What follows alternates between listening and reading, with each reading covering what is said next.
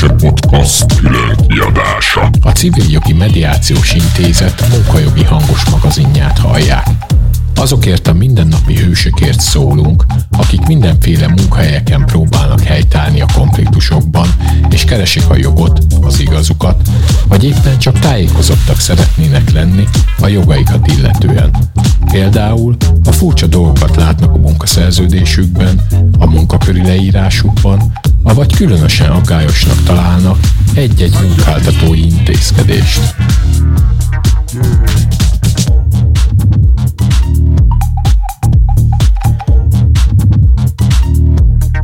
Kedves hallgató, üdvözöllek a Civil Jogi Mediációs Intézet hangos magazinjában.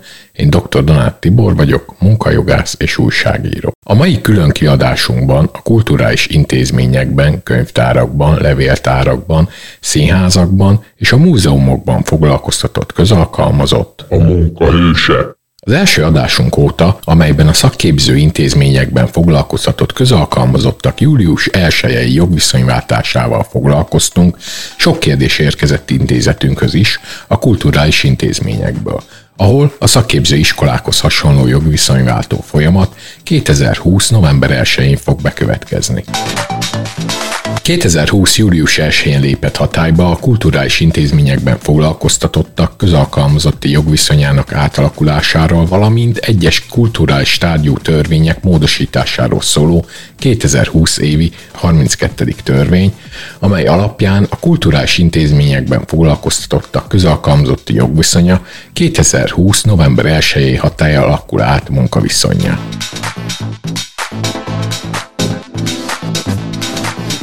Közalkalmazotti jogviszonyt a magyar jogrendből lépésről lépésre kivezetendő intézkedéscsomag első áldozatai a szakképző intézményekben foglalkoztatottak voltak. Most pedig következnek többek között a könyvtárosok. A jogviszonyváltás folyamatában a sok hasonlóság ellenére van néhány lényeges különbség is, amelyeket a mai különkiadásunkban veszünk sorra.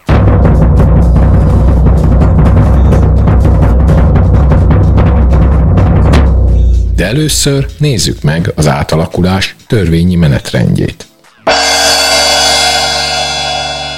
Augusztus első napján, tehát a napokban jár majd le az a határidő, amely szerint a kulturális intézményeknek, mint munkáltatóknak írásban tájékoztatniuk kellett a közalkalmazottjaikat többek között a jogviszonyváltás ütemezéséről, a jogaikról és az ezzel kapcsolatos kötelezettségeikről. A munkáltatóknak 2020. augusztus 15-ig írásban kell közölniük a közalkalmazottal a további foglalkoztatás biztosító munkaszerződés tartalmi elemeire vonatkozó ajánlatot, benne a pontosan meghatározott munkabér összegével.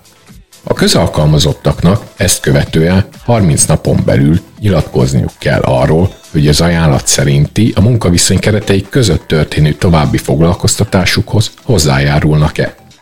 Ha a közalkalmazott a megadott határidőig nem vagy nemlegesen nyilatkozik, akkor jogviszonya november hó első napján a törvény erejénél fogva megszűnik. Ez utóbbiak számára attól függetlenül is jár a végkielégítés, hogy esetleg november második napján már egy másik kulturális intézménynél dolgoznak-e, avagy sem. Itt tehát a végkielégítésre való jogosultság tekintetében nem érvényesül a 60 napos elhelyezkedési tilalom, mint a szakképző intézmények esetében. Több mint figyelemre méltó, azaz egyoldalúan csak a közalkalmazottat sújtó revolver szabály is a törvényben, hogy akkor is megszűnik a közalkalmazott jogviszonya, hogyha a munkáltató és a leendő munkavállaló a 30 nap alatt, azaz legfeljebb 2020. szeptember 14. napjáig nem állapodnak meg a munkaszerződés tartalmában.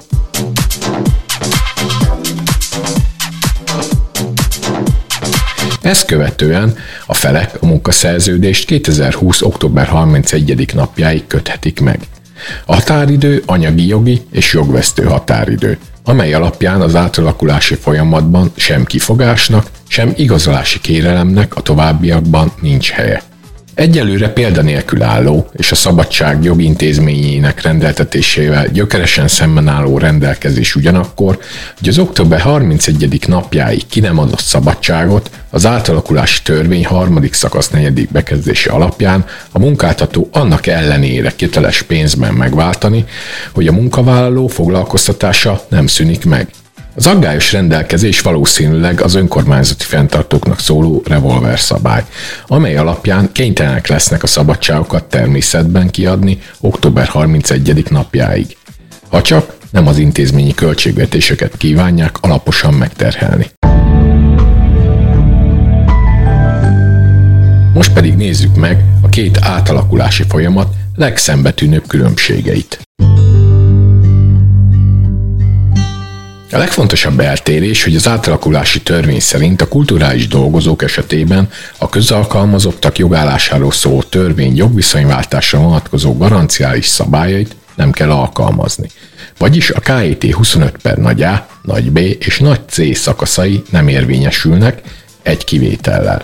A munkáltató augusztus 1 köteles kezdeményezni a KIT 25 per nagy A szakasz második bekezdése által előírt konzultációt a szakszervezettel és a közalkalmazotti tanácssal.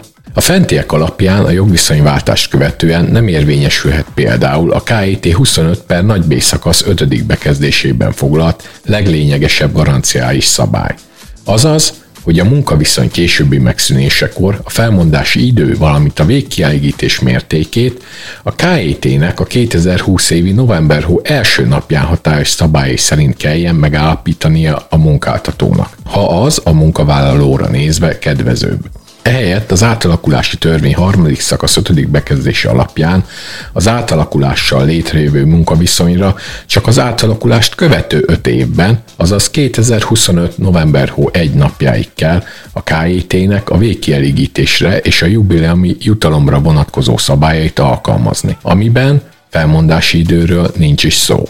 Ettől eltérően a szakiskolákban július első napjától már munkaviszonyban dolgozók nem csak 5 év, hanem 10 vagy 15 év múlva is megkaphatják a jubileumi jutalmukat, illetve nekik a KET szerint számított felmondási idő és végkielégítés is jár, ha az számukra kedvezőbb. És mint arra az első adásban kitértünk, gyakorlatilag mindig kedvezőbb a KET alapján, mint a munkatörvénykönyv alapján számított mérték.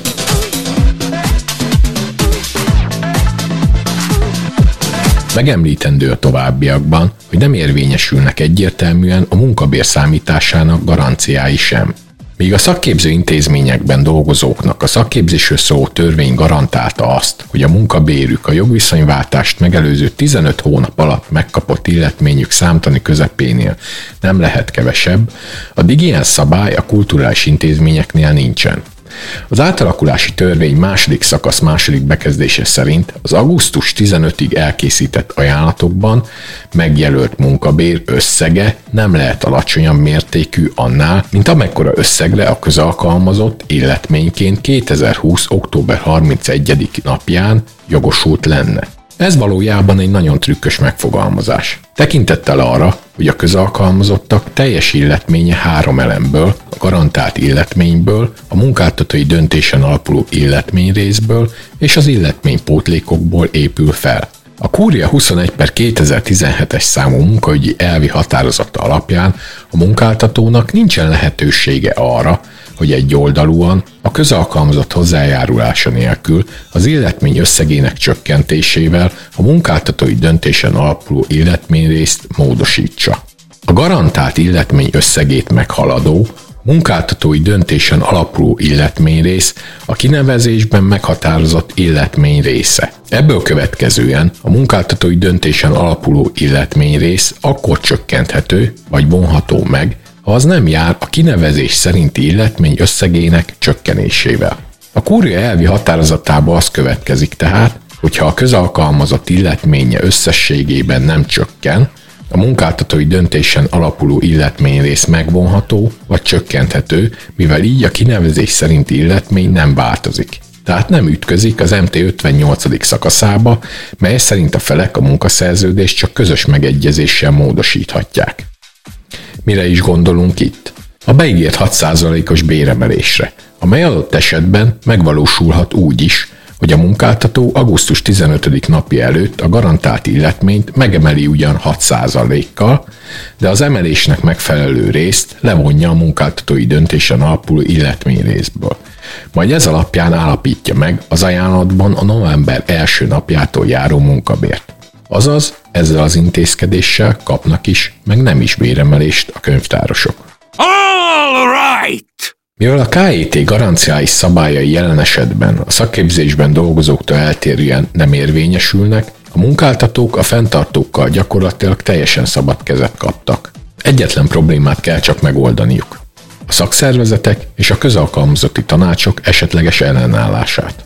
Az átalakulási törvény által a kezükbe adott csöpnyi garanciával a szakszervezet vagy a közalkalmazotti tanács ugyan megizzaszthatja a fenntartók képviselőit a konzultáción, de egyebet nem igazán tehetnek. A törvény szerint erre a konzultációra a munkáltató nem érkezhet üres kézzel. Számot kell adnia a munkáltatónak a jogviszonyváltással kapcsolatos munkáltatói intézkedések elveiről a hátrányos következmények elkerülésének módjáról, eszközeiről, továbbá a következmények enyhítését célzó eszközökről is. E törvény kötelezettség alapján a munkáltató nem beszélhet félre és nem mantrázhatja csupán a törvény indokolásában is hemzsegő üres jogpolitikai lózungokat. Om Gam Namaha Om Gam Namaha ha nem, egyenes választ köteles adni a leendő munkavállalóknak. Hogy mire is kell választ adnia? Például arra, hogy hogyan kívánja biztosítani az egyenlő bánásmód elvének érvényesülését a munkabérekben, valamint, hogy milyen kompenzációt kíván alkalmazni a közalkalmazottakat megillető, jogszabályban biztosított kedvezmények helyett. Habár a konzultáció időtartamát a KIT nem határozza meg, így az akár folyamatos is lehet, és végigkísérheti a teljes jogviszonyváltás folyamatát október 31. napjáig, azonban az ajánlatok tartalmára csak a nyilatkozattételre megszabott 30 napos határidőn belül augusztus 14-ig lehet ráhatásuk, mert, mint már az előzőekben ismertettük, ha addig a munkáltatóval nem sikerül megállapodni a szakszervezet által képviselt közalkalmazottaknak, akkor a jogviszonyuk egyszerűen megszűnik.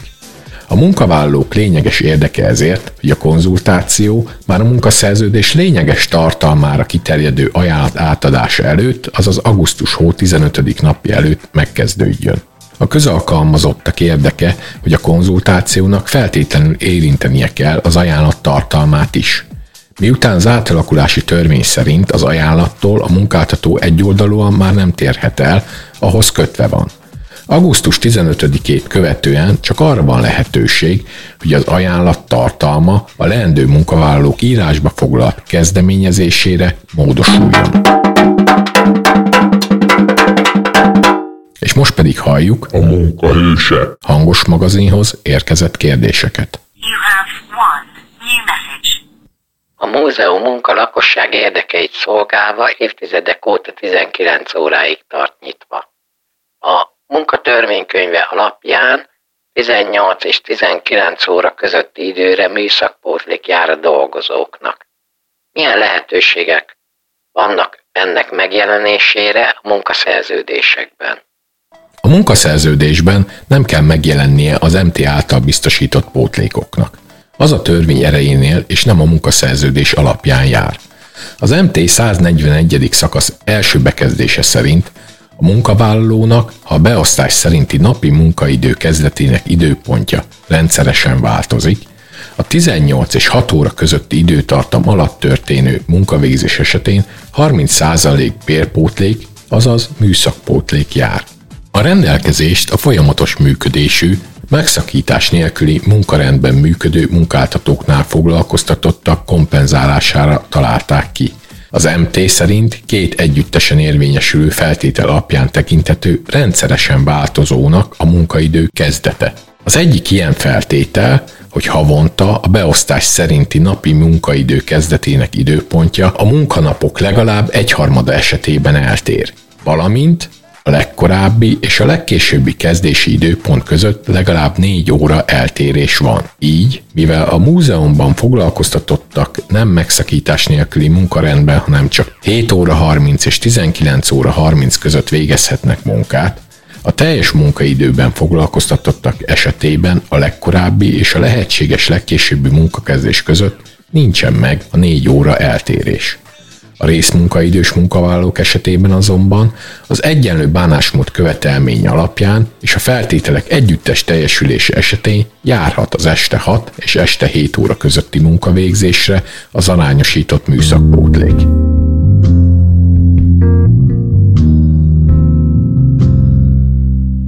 A törvény azt szavatolja, hogy munkabér kialakítása során a dolgozók nem kerülhetnek kedvezőtlenebb helyzetbe. Az 50%-os utazási kedvezmény biztosító utalvány megvonása, ami nem bérjellegű ugyan, de anyagi mozatú megvonást jelent, gyakorlatilag rögtön kedvezőtlenebb helyzetet okoz.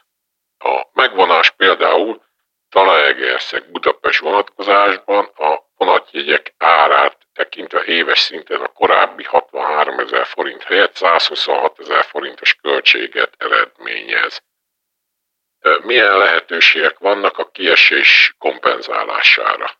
Egyáltalán van-e valamilyen lehetőség erre? A kérdés ismét egy érdekes párhuzamra vetít fényt a szakképző intézményekben dolgozók jogviszonyváltásával is kapcsolatban. A közforgalmú személyszállítási utazási kedvezményekről szóló 85 per 2007-es kormányrendelet 7. szakasz első bekezdését a kormány 2020. február 15. napjával úgy módosította, hogy a szakképzési centrumban vagy szakképző intézményben munkaviszonyban foglalkoztatottakra is kiterjedjen az évi 12 alkalomra szóló 50%-os menettérti utazási kedvezmény. A módosítás célja nyilvánvalóan a szakképző intézményekben dolgozók megnyugtatása volt. Ma hirtelen június 18. napjával a régi szöveget írták vissza a hetedik szakasz első bekezdés A pontjába, amely szerint mégsem jár a szakképző intézményeknél munkaviszonyban foglalkoztatottaknak a kedvezmény. Miközben az állami, egyházi és alapítványi oktatási intézmények dolgozóinak továbbra is jár. Az időpont magáért beszél, hiszen ekkora már a szakképző intézményekben foglalkoztatottaknak nyilatkozniuk kellett a munkaviszonyban történő továbbfoglalkoztatásukról. A nyilvánvaló durva diszkrimináció oka egyértelműen az állami kiadások további csökkentése. Az eset jól mutatja, hogy a kormány bármikor dönthetne pozitívan ez ügyben, ha akarna. Ám a kulturális dolgozókról egyértelműen megfeledkeztek itt is. Még egy szeptember 14. napjáig tartó, megnyugtató idéglenes jogszabálymódosítás sem tartottak szükségesnek. Igaz, hogy ez a kedvezmény legalább az egyházi vagy alapítványi fenntartású könyvtárak, levéltárak és múzeumok dolgozóinak sem jár. Ha csak azok okosan, nem egy egészségügyi, szociális vagy oktatási intézmény keretében működnek. A kiesés kompenzálásáért alig ha nem a szakszervezetnek vagy a közalkalmazotti tanácsnak kell megküzdenie október 31-ig. Az utazási kedvezmény helyett valamilyen munkavállalóknak adható béren kívüli juttatást követelhetnek. Például a Zalaegerszegi könyvtársok kérhetik, hogy a Széchenyi pihenőkártya keretüket növelje meg a fenntartó önkormányzat 63 ezer forinttal.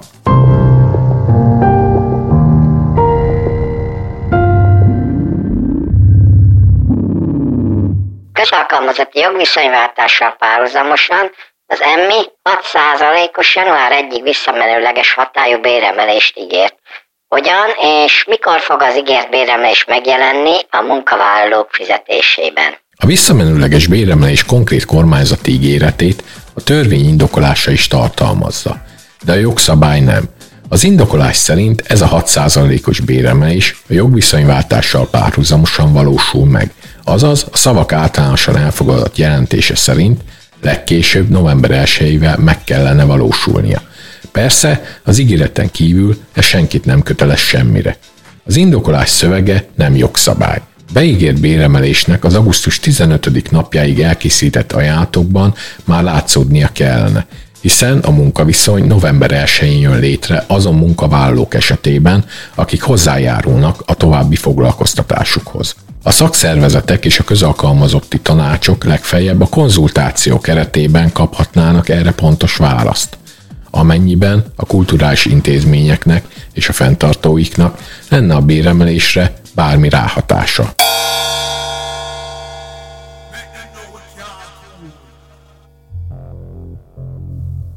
Ez volt a Munkahőse Podcast. Kedves hallgató, amennyiben veled is történt valamilyen érdekes munkajogi eset a közelmúltban, vagy úgy érzed, hogy éppen most történik valami a munkahelyeden, és szeretnéd, ha foglalkoznánk a témával, akkor a munkajog kukat cjmi.eu e-mail címre írd meg nekünk a történetedet. A kérdéseiddel együtt. És a következő epizódban lehet, hogy ezzel a témával fogunk foglalkozni. Péter a munkahőse.